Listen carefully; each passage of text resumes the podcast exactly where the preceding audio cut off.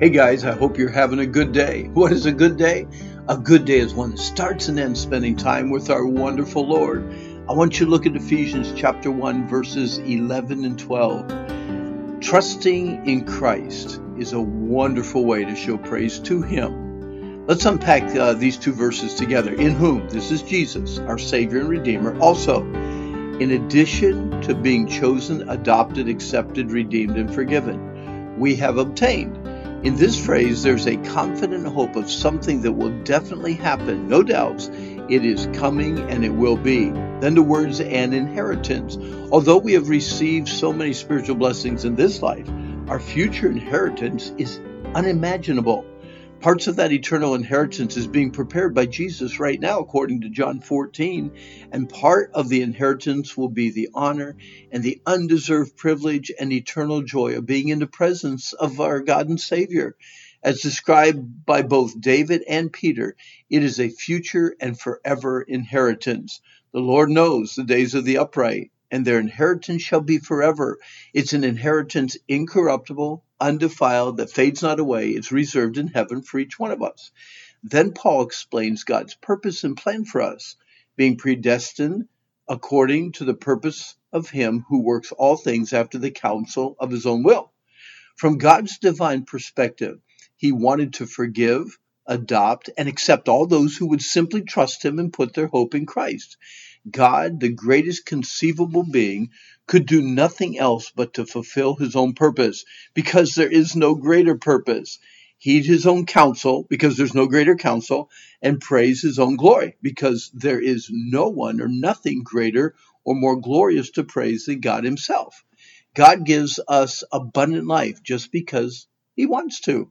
God gives us eternal life just because it is his, in his loving and gracious will to do so. God promised to give us an eternal inheritance, and He never ever breaks a promise.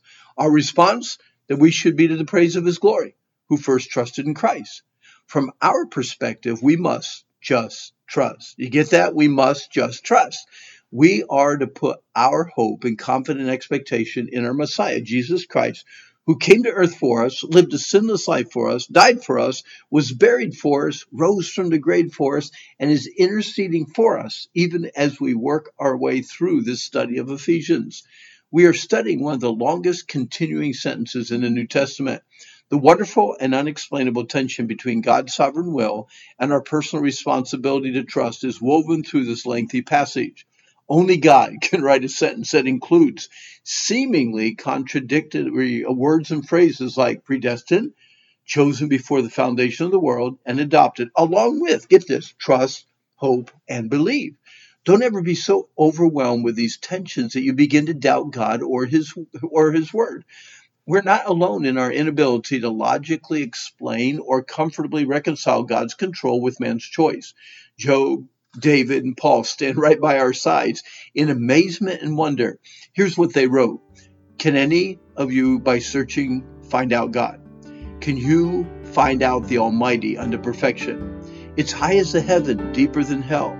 The measure thereof is longer than the earth and broader than the sea. Great is the Lord, greatly to be praised, and his greatness is unsearchable. Oh, the depth of the riches, both of the wisdom and the knowledge of God. How unsearchable are his judgments and his ways past finding out.